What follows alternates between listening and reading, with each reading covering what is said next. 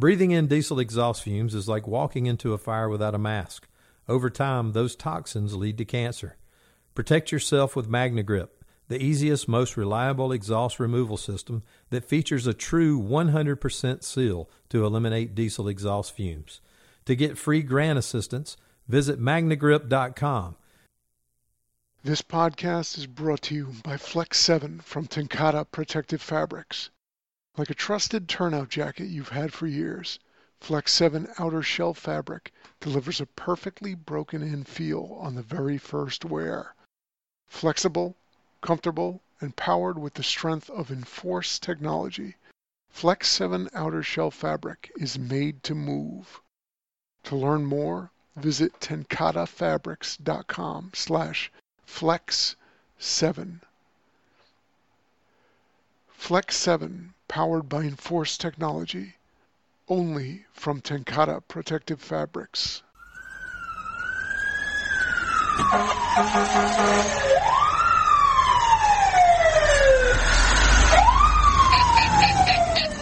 Hi, this is David Rhodes, and welcome to the June edition of Fire Engineering's Editor's Opinion.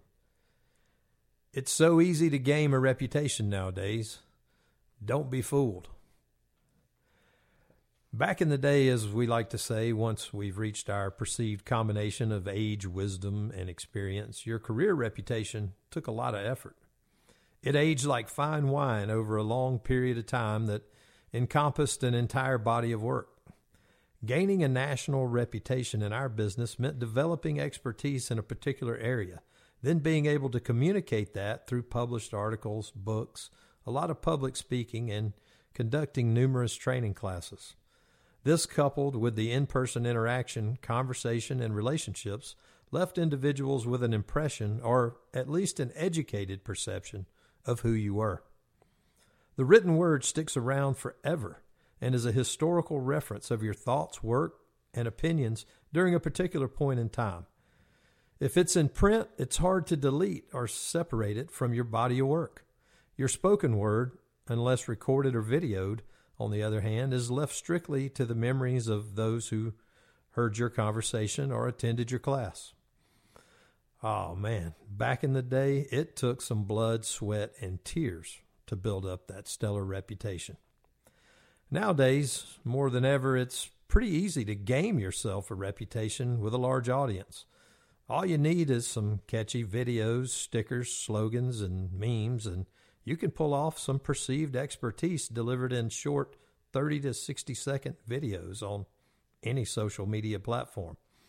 There are algorithms you can tap into that'll propel you to overnight popularity that would have taken a decade or more to develop in the past. This is the downside of the great tool we now have in social media. We don't need to throw out social media because of it, but we do need to be aware of how easy it is to get starstruck over tiny bits of information that feed our cognitive biases, play on emotion, or simply entertain us. As the consumers of content, we have to understand that popularity does not equate to expertise and depth of knowledge.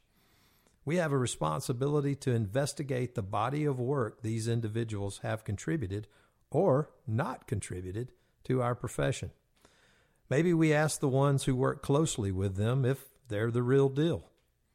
We don't want to find ourselves in that Wizard of Oz moment, pulling back the curtain to reveal a simple carnival ringmaster instead of the great and powerful Wizard of Oz, or something that is not what we had envisioned. To quote my late old friend Alan Brunacini, you can fool the spectators, but you can't fool the players. If we're only seeing someone through social media, then we often are only participating as a spectator to that content. We all compete for reputation, and that should be something founded in productivity and the value of contribution. Our reputation is everything. Those with good and positive reputations are often successful by the virtuousness in their character and competence of their work. Many who do not have those traits but understand the value of reputation are willing to take shortcuts. They may be the first to signal their own virtue, often manifesting itself in a bravado that attempts to upstage or even sabotage others. Be wary of slogans and stickers that make you feel really good and tap into your emotions and slow down and take the time to research the body of work for those individuals who captivate your attention. Ask yourself, has their body of work contributed to making others better? Has their body of work in turn made our profession better? Has the combination of effort led to making the least privileged in our society better? Or has it only made the individual some good side money and created a marketable, popular moment of fleeting fame?